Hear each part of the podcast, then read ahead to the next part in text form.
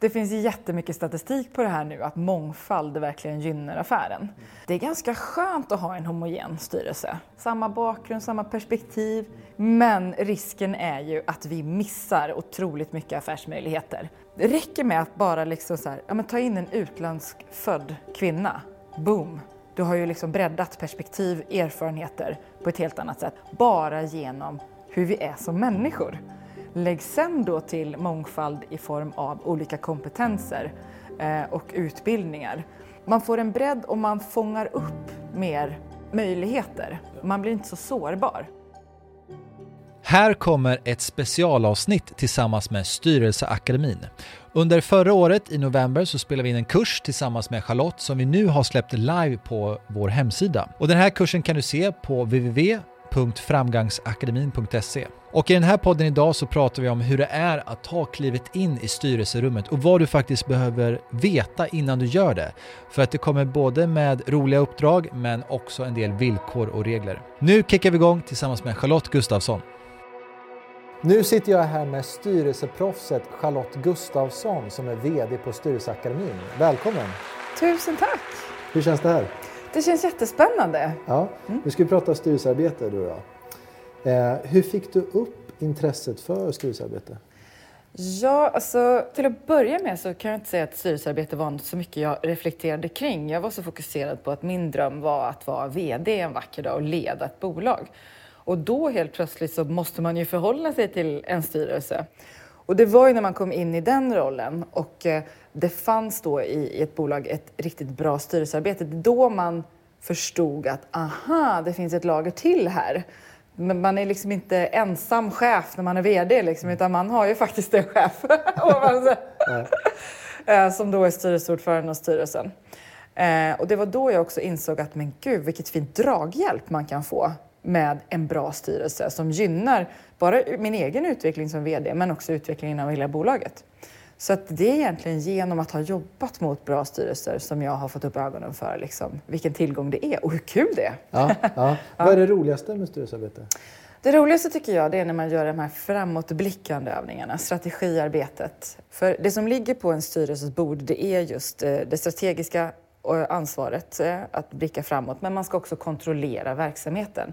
Man ska helt enkelt se till att VD gör ett bra jobb helt enkelt och redovisar eh, siffror från bolaget som man känner att man kan lita på, eh, så man har den här tryggheten och stabiliteten. Eh, så det är både kontroll, det är både gasa och bromsa. Ja. Eh, men det som är så kul nu i de här snabbrörliga tiderna som vi lever i, det är just det här det disruptiva eller strategiarbetet. Alltså, vad, vad, ska vi göra om sex månader? Vad har vi för plan om, om 20 år? Eh, ja, men klimatförändringar, kommer det ändra vår affärsmodell? Eller Eh, ser vi nya beteendemönster liksom, i vår, vår kundgrupp? Hur påverkar det oss? Alltså vara med och framtidssäkra affären. Det är det som är så otroligt coolt. Mm. Och du har ju enorm erfarenhet. Du har jobbat som VD på MTG-gruppen mm. i Ghana. Precis, VD för en TV-kanal i Ghana i Västafrika. Det var riktigt eh, kul alltså. Där var det fullt ös. Ja. Och eh, även Modo Hockey och mm. Karlskrona Hockey mm. mm. som VD. Och nu har du varit på Styrelseakademin i fyra år. Yes. Eh, och du har tidigare pratat om att det finns som en slags treenighet. Du har ägare, du har ledning mm. och sen har du styrelsen. Mm. Vill du berätta hur ser den relationen ut mellan mm. de tre? Ja, och eh, det är precis som du säger. Man har tre olika hattar brukar vi säga för att göra det liksom, eh, illustrera det på ett bra sätt. Först har vi då ägarna. Det är de som äger bolaget och det är de som bestämmer. Sen när de har då bestämt sig för vad de vill med det här bolaget, då ger man ett ägardirektiv då, eller vi kanske ska börja här, mm. ner till styrelsen.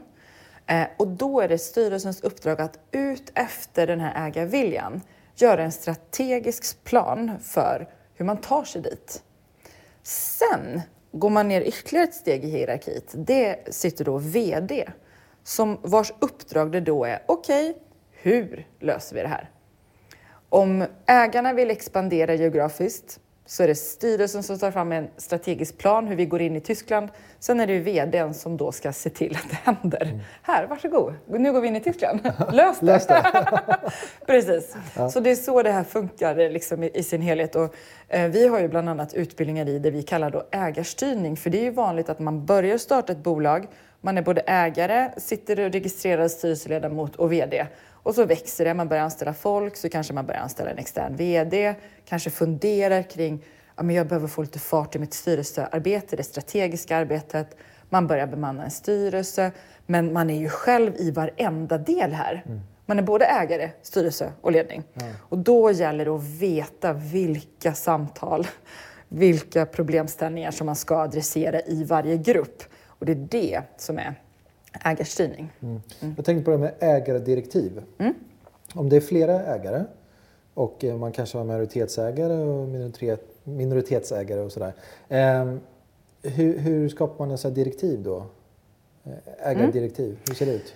Ja, ett ägardirektiv det är liksom att eh, ägarna får enas med vad man vill med bolaget helt enkelt. Och det där kan, kan vara lite mer klurigt än vad man kanske tror. Lek med tanken att du och jag är syskon och så har vi en, en tredje lillebror här. Mm. Vi tre eh, har startat ett bolag. Vi är helt eniga i, i, i liksom utvecklingen framåt, tror vi. För vi har inte pratat om det. Så du går ju runt och förutsätter att din plan är min plan. Mm. Men om man, vi då tvingas sätta oss ner och bara, okej, okay, vad vill vi då? Ska, vilket uppdrag ska vi ge vår nytillträdda styrelse? Då säger du så här, alltså vi ger dem uppdraget att bara maxa värdet, eh, jobba upp en solid, bra verksamhet så att vi om tre år kan sätta det på börsen. Jag kan casha ut mina aktier och flytta till Jamaica, för där vill jag bo resten av livet. Och så sitter jag där och bara, va? Men gud, är du, är du inte klok? Eh, jag vill jobba kvar i det här bolaget tills jag dör. Jag vill somna in mitt i ett Excel-ark 101 år gammal. Liksom. Här ska vi inte sätta något bolag på börsen. Och, så, och tredje brorsan då, han är totalt ointresserad av allting. Så liksom, då får vi börja jobba. Ha, nu ska vi, hur ska vi liksom forma honom då? Vilket alternativ ska vi göra här? Mm. Så det är klart att om man Eh, om man ska tänka kring liksom horisonten för ett bolag så då är det väldigt bra att man är eniga. För det är klart att styrelsens uppdrag blir så här, jobba upp ett värde. Eller ska vi jobba för en börsintroduktion? Eller ska vi inte göra det? Det är liksom två väldigt olika sätt att jobba. Så att här är det viktigt att man tar sig en, en funderare. Eh, och det är långt ifrån alla ägare som har gjort det. Man brukar prata om aktieägaravtal. Det liksom är ju hur man rent eh, civilrättsligt förhåller sig som, som ägare. Det vill säga att du kanske inte kan sälja din andel till vem som helst. För jag vill kunna kontrollera vem jag i så fall får som delägare. Eh, det kan vara hur man reder ut olika konflikter och, sådär. Det är ju civilrättsligt och det är heller ingenting en styrelse har tillgång att se. Alltså man kan ju fråga om man får titta på aktieägartalet. Men om ägarna säger nej så då får man liksom säga nej, okej. Okay. Så mm. det är ju liksom ägarna emellan. Det här med direktivet, det är ju liksom hur man, hur man växer bolaget. Mm. Vad ser du är de största fällorna i styrelsearbete och vad är det du får höra? För att du får ju många frågor till dig kring styrelsearbete. Mm. Vad, vad, är liksom de, de vanligaste? men fällorna är ju ofta att eh, man har blivit erbjuden ett styrelseuppdrag, man blir väldigt smickrad, tycker det är så kul, så pepp, men man har inte gjort sin hemläxa. Och så sitter man där ett ett och ett halvt år senare i världens råttbo. Mm. Det är kanske oegentligheter, det är inte ordentliga liksom, eh, årsredovisningar. Alltså det, det, kan vara, man kan sitta rejält i, i klistret. Liksom. Eh, och då är det faktiskt inte så himla kul längre. För att som styrelseledamot så är du personligt ansvarig för de, de beslut som man gemensamt tar i styrelsen. Men om du kommer in i en styrelse och det är ganska dålig kemi mellan styrelseledamöterna. Det kanske är en stark ägare som bufflar på mm. och du sitter och får mer och mer ont i magen. Bara, Fan, kan det här verkligen stämma? Är det här verkligen rätt? Liksom? Den är inte kul. Och då brukar de ringa mig ibland. Charlotte, vad ska jag göra? Jag bara, ja men om du tycker det känns läskigt, man kan ju faktiskt kliva av ett styrelseuppdrag också. Mm. Mm. Men man kan också jobba mycket med hur man agerar i möten, vilken typ av eh, reservationer till exempel i olika beslut, att man för det till protokollet. Så det är mycket, mycket man kan göra. Liksom. Men, men fälla nummer ett är liksom att det går för fort. Man hoppar på utan att ha riktigt hela bilden. Eh, en annan fälla kan ju också vara att man eh, liksom inte riktigt insåg att det tog så mycket tid. Och att det då går ut över att man inte har läst igenom kanske styrelseunderlaget nog tydligt och, och missar massa information som gör att man kanske inte fattar så bra beslut som man sen får stå till svars för. Ja, det. Så Ja. det, mm.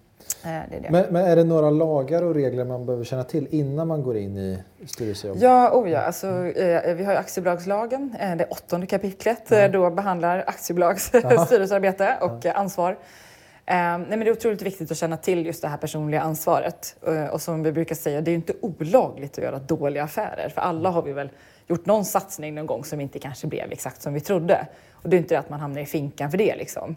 Men det är ändå vissa saker man måste förhålla sig till. Man måste upprätta en årsredovisning till exempel. Underlåter man att göra det, ja men då kan man faktiskt som enskild ledamot bli ansvarig för, att, för hela bolagets skulder. Det kan ju vara lite, lite svettigt. Eh, eller sen är det heller inte olagligt att sätta ett bolag i konkurs för alla verksamheter kommer inte leva vidare för evigt. Liksom. Och det, det är ett normalt tillstånd. Eh, här i Sverige kan man ibland kanske känna att det är liksom lite pinsamt och lite nedvärderande att man har liksom varit med och satt ett bolag i konkurs. Medan i USA bara, men gud vilken erfarenhet! Då vet du precis hur man inte ska göra eller hur man gör i en sån process. Så alla kommer vi någon gång till vägs ände and that's fine. Eh, men det är vissa saker du måste förhålla dig till innan man gör det. Så att om ett bolag går sämre och sämre och sämre, ett aktiebolag, och man börjar gå in och knapra på liksom och äta upp och förbruka mer än hälften av det egna kapitalet, då måste man upprätta en kontrollbalansräkning. Superenkelt, det är väldigt tydliga direktiv vad du måste göra och när. Eh, och har man gjort det och bolaget sätts i konkurs, ja men ja, då har man gjort allt man har kunnat i lagens mening. Och tråkigt, men eh, det är helt okej.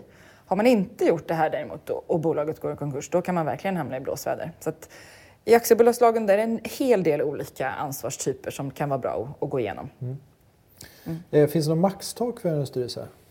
Antal eh, nej, som är del, eh, nej, men förr i tiden kunde man ju se väldigt, väldigt stora styrelser. Eh, men jag skulle nog säga, tänk igenom vilka kompetenser ni vill ha i styrelsen och, och var inte för många. För att eh, om det är typ så här 12 pers i en styrelse, tänk dig då att de här 12 personerna som är sjukt bra på sin grej, sin nisch eller driva bolag eller governance eller vad det än är. Det här är ju inte deras enda jobb. Och då ska man då hitta tider liksom i, i kalendern som passar på alla de här. Så det, det kan vara lite svårt att samla gruppen. Men ja, fyra, fem, fem personer kanske för, för ett lite mindre bolag. Eh, Vilka typer av kompetenser är man brukar se efter när man samlar en styrelse? Vad vill man ha? Eh, Ja, det här är lite kul för det har ju ändrats lite. Ja. Eh, förr i tiden så var det ju mer att hade man varit en direktör som hade jobbat länge som VD så, här, så fick man ofta då styrelseuppdrag och det var mer som en rapporterings och kontrolleringsfunktion. Man klev upp till styrelsen, rapporterade, liksom, tog mössan i handen och så gick man därifrån som VD. Eh, det, kanske, det var också ganska långt avstånd ibland mellan styrelse och, eh, och, och ledning. Men idag, i den här världen vi lever i nu, det är så snabbt. Det är beslut som måste fattas och det händer så mycket i vår omvärld. Då blir det liksom att styrelsearbetet typ- blir mer agilt och ibland kan man sätta in snabba, lite mindre möten för att följa en utveckling till exempel. Och det också blir mer intressant att man också bygger in olika spetskompetenser. Eh, till exempel vissa tech, inom techbranschen nu så skriker de efter riktigt vass, vassa programmerare och, och andra utvecklare. Ja, men då helt plötsligt så blir ju varumärket så otroligt viktigt ur ett liksom så här employer branding perspektiv. Alltså hur gör vi att de vassa personerna där ute väljer oss när vi har tio vassa konkurrenter? Då blir det ju hur vi behandlar vår personal och hur vi jobbar med dem. Det blir ju då en strategisk fråga. Då kanske man ska ha någon med HR-kompetens som sitter med i styrelsen. Hur jobbar vi fram de här värdena som gör oss till en attraktiv arbetsgivare? Eller den här klimatomställningen vi står inför nu. Ta in ett riktigt hållbarhetsproffs. Liksom. Eller något som har varit inne i yngre generationer, att, att det har aldrig varit så bra och bra läge för unga människor att kliva in i styrelserna idag. Just för att vi är i en sån, eh, sånt paradigmskifte eh, kring bland annat digitalisering. Och då kan man ju gå in i en styrelse och bidra på den fronten. Men det är viktigt att även om du sitter i en styrelse för att du kan hållbarhet så är du fortfarande ansvarig för alla beslut ni fattar. Mm. Så om du vet med dig att du sitter i en styrelse på en specialistkompetens, ta en utbildning. Utbilda dig liksom i kanske enklare liksom, ekonomi, hur balansresultat hänger ihop eller ta en styrelseutbildning. Så här. För att du kan inte säga efteråt, ja men jaha, det var fel i årsredovisningen, men, men det fattar ni väl jag har ju ingen kunskap om det, så det förstår ni väl att jag inte ligger bakom det här felet. Mm. det kan ja. man inte förhandla bort. Ja, så du måste ha den grunden egentligen? Jag tycker, ja. jag tycker det är rimligt. Mm. Eh, för ibland kan det vara väldigt enkelt att stirra sig blind på resultaträkningen. Liksom. Ja, gick vi plus den här månaden? Liksom, så här. Men det är ju balansräkningen eh, riskerna ligger. Mm. Har man villkorade lån behöver man hålla koll på olika KPIs. Annars så måste man kanske betala tillbaka dem i ett tidigare skede. Mm. Har man likviditet och pengar till det? Eh, nummer, ett annan sak kan till exempel vara att eh, kunder betalar dem i tid. Har man utstående leverantörsskulder? Alltså, mm. Där gömmer sig risker på ett annat sätt. Vad är KPI sa du? Eller? Jaha, ja. ja. ja, ja. Vilka sådana nyckeltal behöver man ha koll på? Oj, det varierar på bransch skulle jag säga. Eh, det finns ju vanliga så här, lönsamhetsmått och soliditetsmått där man då ställer eh, olika eh, ja, men intäkter eller resultat i relation till övrig verksamhet och sådär. Mm. Men vissa branscher är det viktigare att, att följa andra typer av nyckeltal också. Så att, eh, här får man ju då som styrelse fundera lite kring vilken information man vill ha från VD för att känna sig trygg med ansvaret och känna sig trygg med att det går bra till. Så att, kan man lägga in det i rapporteringsinstruktionen. De här nyckeltalen vill vi att ni rapporterar. Just det. Eh, vad kan jag säga och inte säga som eh, styrelseledamot? Är det innanför de här väggarna som det mm. händer? Och sen... Bra fråga. Ja. ja, det råder ju tystnadsplikt. Liksom. Och, och eh, givetvis, så det som sägs i styrelserummet stannar ju där. Eh, sen så får man ju det man tar till protokollet lever ju kvar till eftervärlden såklart. Så det får man ju också vara, vara tydlig med vad man ska ha med Eh, där för att känna sig trygg i beslutsfattande. Men sen är det ju viktigt att hantera då liksom kanske extern kommunikation. Då får man ju bli eniga om, okej, okay, vad säger vi externt? Liksom? Hur mycket kan vi delge i den här frågan, ja eller nej? Det beslutar man ju på plats där kan man säga. Mm. Och hur fungerar det om en ägare inte sitter i styrelsen till exempel, vilket mm. förekommer? Eh, hur mycket information och ägaren då, säg att jag är ägare och du sitter i styrelsen och jag frågar dig, men vad var det ni pratade om då? Hur, går det? Hur ser siffrorna ut? Och så vad, vad, kan mm. du säga då till mig? Ja, för det första så är det så här, vem är, vem är ägaren? Mm. Är du ensam ägare eller äger du två aktier i ett noterat, börsnoterat ja, bolag? Ja. Då är du också en ägare. Ja. Um, nej, men jag skulle nog säga om man känner sig lite obekväm med vad man får och inte får så bara hänvisa till ordföranden.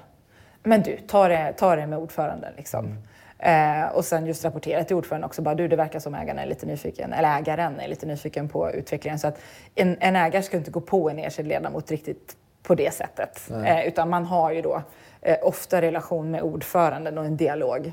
Likväl som ordföranden också har huvuddialogen med VD. Liksom. Eh, så att om du som ledamot eh, liksom käkar lunch med VD och sitter och snackar. Så här, mm. Helt okej, okay, men jag som ledamot skulle säga det till ordföranden. Mm. Till exempel, ja, uh, by the way, uh, jag och Gustav mm. liksom, jag tänkte, han har sett lite sliten ut på mm. sistone. Vi ska gå och käka en lunch här mm. liksom, och, och snacka lite. Ja men bra, då vet ordförande om det. Liksom. Det. Så det är alltid bra att vara transparent när det gäller den informationsdelningen. Mm. Och skulle det då vara det andra alternativet, att du är en aktieägare, då är det absolut inte tema att prata. För att eftersom det som beslutas och diskuteras på styrelsemötena och det som sker liksom i verksamheten, det kan ju ha en direkt kurspåverkande effekt. Så om du då bara säger ja, du är en sekund från att signa det här avtalet, mm. liksom, då har ju en aktieägare fått mer information än alla de andra och skulle ju kunna agera på det, köpa upp mer aktier för att han eller hon vet att när den där affären är hem, mm. då sticker kursen. Ja. Då har man gjort en vinst. Det är det som är så insider trading. Så att om det är så att man har information som man ska gå ut med i ett noterat bolag, då måste alla ägare få den informationen exakt samtidigt. Och det här gäller noterade? Det här gäller noterade bolag när du är registrerad på en, en marknadsplats, en Nasdaq First mm. North mm. eller en Spotlight. Mm. Och då är det så otroligt viktigt. Så där jobbar man ju med tysta perioder. Eh, man måste ju liksom fylla i papper som ledamot mm. att ja, nu vet jag att under den här perioden får inte jag yppa ett ord till någon eh, för att vi kommer ge vårt rapportsläpp. Liksom. Eh, och alla kommer få informationen samtidigt. Så att eh, då får, nej gud, då får man inte prata om det. ja. Eh, jag tänkte på just den här relationen VD och eh, styrelseordförande. Hur mm. ser den ut? Och vad, för det VDn ska rapportera mm. då till ordförande. Ja, det här är lite intressant för jag har faktiskt tagit fram en, en utbildning på ja, det här. Ja. För jag, jag, kände, jag hade varit VD på så många ställen och styrelsearbetet såg så himla olika ut i de olika verksamheterna. Mm. Och jag lärde mig, har ju lärt mig jättemycket på Styrelseakademin också mm. såklart under mina fyra år här. Så jag satte ihop en utbildning just bara allt jag önskar att jag hade vetat första gången jag började jobba mot en aktiv styrelse. Mm. Och det är just där relation till ordföranden. Det, jag tycker att det ska vara ett teamwork och man måste ju kunna motivera, engagera och, och stötta varann. Mm. Så att det inte bara blir det här ovanför och ner perspektivet bara. Har du betalat skatter och avgifter i tid, Charlotte? Mm. Ja. Eh, hur ser eh, orderstocken ut? Bla, bla, bla liksom, ge mig en likviditetsrapport så jag kan sova på natten. Vet, man bara så här, ah, kul, det, man är tillbaka ja. liksom på någon internatskola ja, man ska göra. Ja, man, Nej, men utan att man också så här, ja men Charlotte, hur mår du? Hur har det gått här nu? Liksom, att man, mm. man, man är ju en människa, att man, den, den dialogen tycker jag är så otroligt viktig. Mm. Eh, med min ordförande nu, vi, har, vi hörs liksom en gång i veckan. sitter vi och snackar en timme. Ibland är det bara hardcore liksom beslut och ibland är det rapportering och ibland är det bara så här, jag ska åka och fiska i helgen. Mm. Alltså för att det, det, är en otroligt viktig roll för att nyckeln, alltså VD är en nyckelposition. Om han eller hon inte trivs eller inte känner att de styrelsen litar på mig eller vad det än är, liksom, alltså det, det är ganska mäckigt att byta VD. Mm. Um, och uh, man vill ju hellre om man har en riktigt vass person att den trivs och utvecklas i den där rollen ja. istället. Så att, eh, jag vet att lagstadgat står att styrelsen ska kontrollera VD. Men eh, ska man lyckas framåt så måste man ju också motivera, empower och peppa VD skulle jag vilja säga. Så att, ja, just det. Mm. Mm. För, vad finns det för rättigheter från VDn? Mm. Eh, mer än att för enligt lagen låter det som att det är ordföranden som ska liksom mm. Mm. ta in informationen, funkar allt som det ska, ser siffrorna rätt ut. Men vad mm. finns det mer för rättigheter man ska känna till som VD? Ja, men för det första så kan man ju kräva att eh, ja, men jag, jag vill ha en tydlig rapporteringsinstruktion. Jag, jag, jag, vill kräva att jag vill veta vad ni förväntar er av mig. Eh, vilken information vill vi ha till varje styrelsemöte? Eh, man kan kräva till exempel en utvärdering. Vissa tycker inte om det, tycker det är lite läskigt ja. att bli utvärderad. Men det finns ju inget värre än när det bara är tyst från styrelsen. Mm. Du jobbar på och tror att livet eh, rullar på för du har mm. inte fått någon feedback. Mm. Och sen helt plötsligt bara kommer det där samtalet. Ja, Gustav, jag tror vi har nått vägs ände. Och du mm. bara what? Mm. du vet, så, ja. så jag tycker man ska kräva feedback. Man ska kräva liksom eh, ett samspel. Eh, man ska kräva engagemang och, och, och stöd. Eh, och sen är det också väldigt viktigt att jag skulle kräva liksom lite omvärldsanalys också av styrelsen. Eh, för en, en del styrelser är superprogressiva, framåt, jobbar jättebra. Och andra har liksom kanske inte gått någon utbildning då i hur de ska bete sig mm. och det kanske blir lite trött, det kanske blir lite slentrian. Men att man liksom ställer på och engagerar sin styrelse och, och får den draghjälpen. För de sitter ju där på grund av att de har olika kompetenser och nätverk. Liksom. Ja. Så jag tycker att man kan kräva lite ja. fart ja, ja, från sin styrelse. Eh, vad gör mångfald för styrelsearbetet? Mm. Oh, bra fråga. Mm. det finns jättemycket statistik på det här nu, att mångfald verkligen gynnar affären. Mm. Eh, jag brukar säga att det är ganska skönt att ha en homogen styrelse. Ja, men bara sådana som du och jag, mm. Mm. samma bakgrund, mm. samma perspektiv. Mm. mm. Vi är eniga i grejer. Det är rätt soft alltså. Mm. men risken är ju att vi missar otroligt mycket affärsmöjligheter eftersom vi bara vi har samma glasögon på oss. Vi, vi leker med tanken att vi heter Henrik, vi är 52 år och, och bor i Täby. Och vi, liksom, vi har samma världsbild. Liksom. Ja. Det räcker med att bara liksom så här, ja, men ta in en utländsk född kvinna. Boom! Du har ju liksom breddat perspektiv, erfarenheter på ett helt annat sätt bara genom hur vi är som människor. Lägg sen då till mångfald i form av olika kompetenser eh, och utbildningar. Du vet, då breddar du ännu mer. Mm. Så att man får en bredd och man fångar upp mer möjligheter. Ja. Man blir inte så sårbar. Eh, men det är inte så himla lätt att rodda en sån grupp.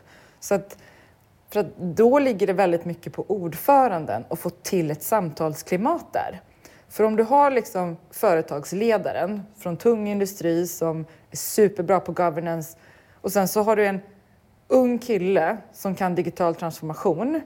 Mm. Du har en person, en uh, ung tjej som kan hållbarhet. Och sen så ska ni utveckla er inom ett fintech-område som ni har bestämt er på strategisk nivå. Att, ja, vi glider in lite i den follan. Då har en fintech-expert. Alltså här sitter fyra personer som pratar fyra helt olika språk. Och den här, den här eh, äldre mm. Eh, governance-herren som har jobbat i tung industri, han kanske tycker det är liksom lite pinsamt att erkänna att han inte riktigt vet vad när, han, när hållbarhetskvinnan pratar.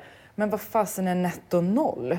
Vad, vad, är, vad är hållbarhetsrapportering? Eller är det när fintech-personer börjar snacka blockchain och webb 3? Han bara, okej, okay, och då måste man ju ha en ordförande som ser till att man liksom kodar av språket. Ja. För alla sitter ju där och ska förstå hur varje specialistkompetens bidrar till affären.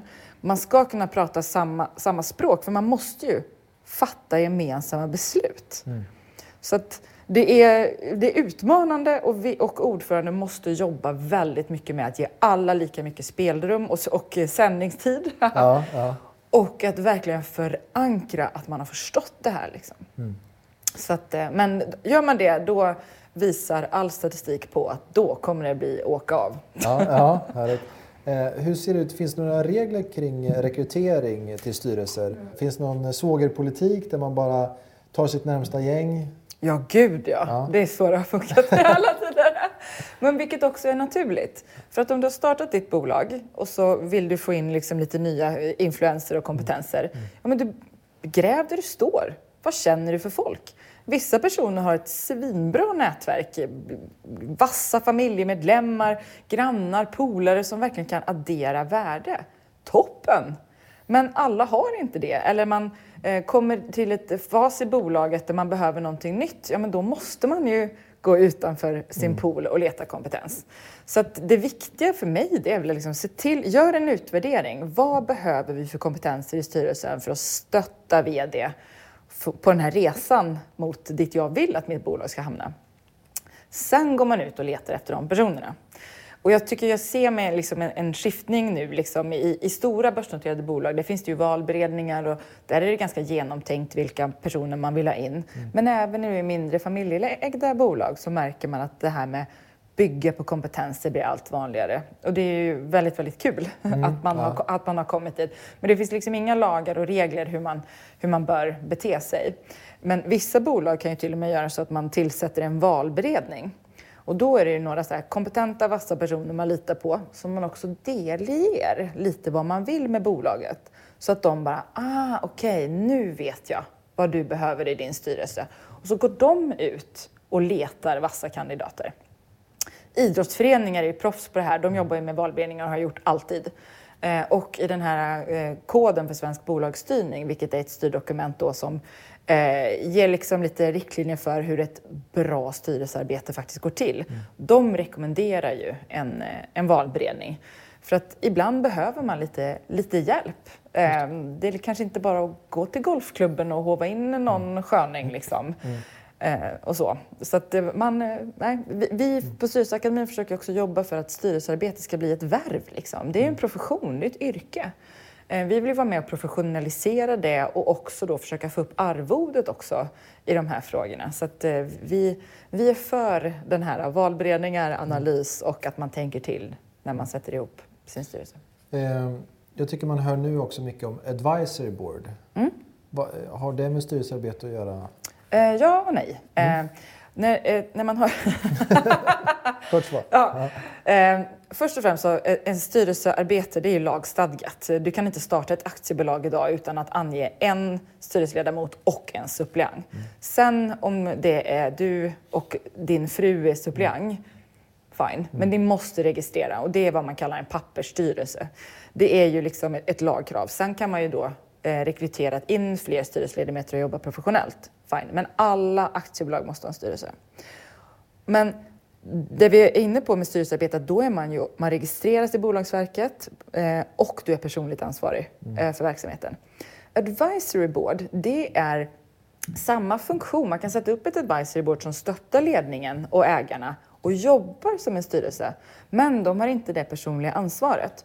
Då är det som att man hyr in ett gäng konsulter. Så ett advisory board är liksom ett konsultgäng som eh, fakturerar för sin nedlagda tid och jobbar med att liksom hjälpa bolaget att nå den här utvecklingen. Om någon affär skulle gå snett och att det skulle kunna vara något att, göra anspråk på vad gäller ansvarsfrågan så har ju inte de samma tunga skyldighet på det sättet. Så att ma- man knyter ju kompetensen tajtare till sig om man registrerar dem i sin styrelse. Men å andra sidan, det är ju ingen som vill sitta i ett advisory board och göra ett dåligt jobb. Så det är ju inte det liksom att, haha, jag vill vara i advisory board för då har inte jag samma ansvar.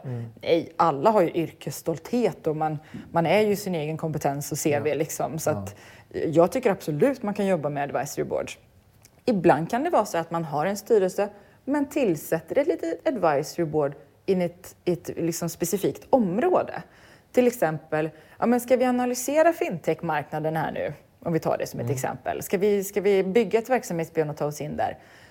Ja, men vi kanske vill utreda det och se lite hur vi, hur vi lägger upp det. Ja, men då kan man sätta upp ett, ett fintech advisory board vid sidan som rapporterar till styrelsen och ger information så att man kan tanka av det innan man bestämmer sig för att rekrytera in en sån kompetens till exempel. Så man kan jobba med båda. Hur ser det ut med arvode för eh, styrelsemedlem? Eh, hur- långt är ett snöre? eh, nej, men jag, vi på Styrelseakademin vill ju faktiskt försöka få upp arvodena för det är ändå väldigt prisvärt att eh, ha en professionell styrelse idag. Eh, vi brukar utgå, utgå från liksom i mindre bolag att man eh, ställer i relation till prisbasbelopp. Så att om du har eh, ett bolag idag som tar in en ledamot, ja men då är det ungefär två prisbasbelopp. Det är 140 000. Eh, Det dubbla för ordförande. Men sen i takt med att bolaget växer till exempel eller att man ska eh, bygga sin styrelse på lite annat sätt så går ju också arvodena upp. Ehm, Om du till exempel omsätter 500 miljoner, ja, men då kanske en, ett eh, arvode ska ligga på 200 000 och, och 400 för en ordförande. Går in på den noterade miljön, då kanske man är uppe på 600-700 000 för, för en ordförande. Och får du, VD, eller får du ordförandeklubban i, i Volvo, ja, men då är det ju miljonbelopp vi pratar om. Så att, men vi vill ju verkligen driva upp det här och det är just för att om man då utgår ifrån den här prisbasmodellen och så börjar man slå ut det på, på timmar. Det vill säga alla timmar man spenderar i styrelserummet men också att man ska läsa på inför varje möte till exempel. Man ska sätta av en hel dag till strategin, man ska komma på årsmötet, bla bla bla. Om man bara är sån där, the bare minimum liksom i vårt styrelseår, ja men då kanske det blir en, en, en timkostnad för tus, på tusen spänn typ. Man bara, men vem har det? Jag när jag började inom corporate finance och var typ nyexad liksom, hade ett timtaxa på 2000 liksom, för 15 år sedan. alltså, ha- hallå! Så att eh, vi jobbar för att få upp arvodet och framför allt för att när du väl sitter där, du vill ju bolaget väl, du öppnar upp dina kontakter, du öppnar upp dina, bidrar med dina kunskaper och du är personligt ansvarig. Så se verkligen styrelsen som en resurs och betala därefter, för det kommer det vara den bästa investeringen ni gör, eh, skulle jag vilja säga. Hur ser det ut rent konkret praktiskt mellan styrelseledamot, styrelseordförande och VD? Mm. Vad gör de här på liksom daglig basis? Hur jobbar man praktiskt? Åh, bra fråga. För en VD eh, jobbar ju operativt varje dag. En styrelse sammanträder kanske fem, sex gånger per år. Eh, om det inte är i en snabb expansionspas eller att det är någon, någon krissituation som kräver mer. Så redan där så förstår du ju liksom informationsövertaget. VD går ju dagligen och är så påläst och kan sin verksamhet. eh, och träffar sin eh, ledningsgrupp dagligen. Medan en styrelse, de ses fem, sex gånger per år och däremellan så kanske de inte ens pratar med varandra om inte eh, arbetet eller situationen kräver. Så att när man väl ses på styrelsemötet då är det så otroligt viktigt att man verkligen som VD också planerar så att man får med sig alla de här medskicken. Mm. Att man drar nytta av styrelsen när de sitter där. Men en vanlig ledamot då, eh, krasst sett, behöver ju då läsa på inför varje styrelsemöte, komma till styrelsemötet och bidra. Sen kan de liksom gå hem. Mm. Ja. En ordförande behöver planera mötet innan, Eh, sätta dagordningen, ha möte med VD och gå igenom, okej, okay, vad ska vi ta, gå igenom på nästa styrelsemöte? Vilken typ av rapportering kräver vi att VD tar fram och hur ska den se ut? Sen går man igenom, har vi några beslutspunkter? Har vi fattat några beslut tidigare som löper ut nu? Det vill säga, har någon fått i uppgift att leverera någonting till nästa kommande styrelsemöte? Mm. Och det kan ju vara en ledamot som har fått det uppdraget. Då har man en beslutslogg som man, jag går alltid in på beslutsloggen så här, jag har styrelsemötet veckan. Mm. Så bara, ah, jag måste bara kolla så det mm. inte är någon puck jag har glömt nu här liksom. Eh, och då kan man stämma av mot den. Sen så ska ju ordföranden leda arbetet. Ja, men tänk dig den här mång mångfaldsgruppen. Alla ska få komma till tals, man ska fatta beslut. Eh, om det är eh, ojämnt, att det inte är en majoritet i olika beslut, ja, men då får ju ordföranden sista ordet. Och, så det är mycket faktiskt ledarskap också i, ja. i den rollen. Ja. Och sen eh, är det ju då veckovis kanske dialog med VD eh, och också ha lite eh, koll upp mot ägarna och, så att de känner liksom att ja, men ordföranden har koll, styrelsen taktar på, fullt förtroende för VD, tummen upp. Liksom. Mm. Mm. Och en annan fråga vi brukar få, liksom, vem ska sitta i en styrelse? Kan man jobba i verksamheten och sitta i styrelsen? Och, mm. Men det vi säger att man vill ha eh, extern styrelsekompetens, det är ju att man tar ju folk utifrån. För det kan ju vara lite problematiskt när du sitter i styrelsen. Det är styrelsen som tillsätter och avsätter VD. Mm. Och sen så bara, nej men tjena, du är marknadschef också. Alltså, det blir jättemärkligt. Ja. Det finns ju ingen anledning. Liksom. Mm. Utan man tar in extern kompetens. Man får lita på att marknadschefen rockar i sin operativa roll mm. och bidrar till mm. helheten. Men man tar in eh, externer. Och det behöver ju inte vara samma bransch eh, heller. Liksom. Eh, jag har ju suttit i bolag där jag inte haft erfarenheten för just det värvet. Men jag har erfarenhet av processer som de behöver gå igenom. Så att man kan ju sitta som i styrelsen för ett skogsbolag utan att ha jobbat inom pappa och massaindustrin eh, tidigare. Liksom. Mm. Absolut, om man tillför andra strategiska grejer som ägarna anser viktiga. Så man ska inte fastna för mycket i bransch. Eh, så. Ja. Eh, när går man från vad sa du, pappersstyrelse? Ja. Alltså att man har de, det minsta du möjliga. Du och frugan. Ja, precis. minsta möjliga. Till att ta in kompetenser i form av flera styrelseledamöter. Vad, mm. När går den? Finns det någon gräns? Nej, och det är det här som är så spännande. Ja. Eh, jag tror många hade nog gärna sett att det fanns en gräns. Bara, ja, 10 anställda, nu omsätter vi 20 miljoner. Mm. Ja, nu drar vi igång med styrelsearbetet. Mm. Men nej, för det här beror helt på vad du som ägare vill med bolaget och vart du ser att du har dina shortcomings. Vissa personer sätter ihop en supervass styrelse liksom från dag ett, för de inser att ska jag realisera min vision, jag behöver de här mm. hjärnorna, jag behöver bolla med det här gänget. Liksom. Och så bygger man. Sen är det vissa som kanske sitter på ett bolag och omsätter 300 miljoner och det är fortfarande mm. du och frugan. Mm. Men du känner inte behov. Du är mm. happy, du, du, det taktar på och ja, men då finns det ingen krav på att jaha, shit, nu ska jag stressa och rekrytera en styrelse. Mm. Så det är helt upp till ägaren. Vilka kunskaper du har, vart du vill och, och vart du känner att du vill eh, stärka upp. Mm. Så det är helt upp till ägaren. Mm. Bra, härligt. Tack för superbra svar. Ja, varsågod. tack så mycket. Stort tack för att du valde att lyssna på det här bonusavsnittet tillsammans med Styrelseakademin och Charlotte Gustafsson. Om du har några frågor eller funderingar efter avsnittet får du gärna mejla till mig på gustaf.framgangsakademin.se. Ha en fortsatt härlig dag.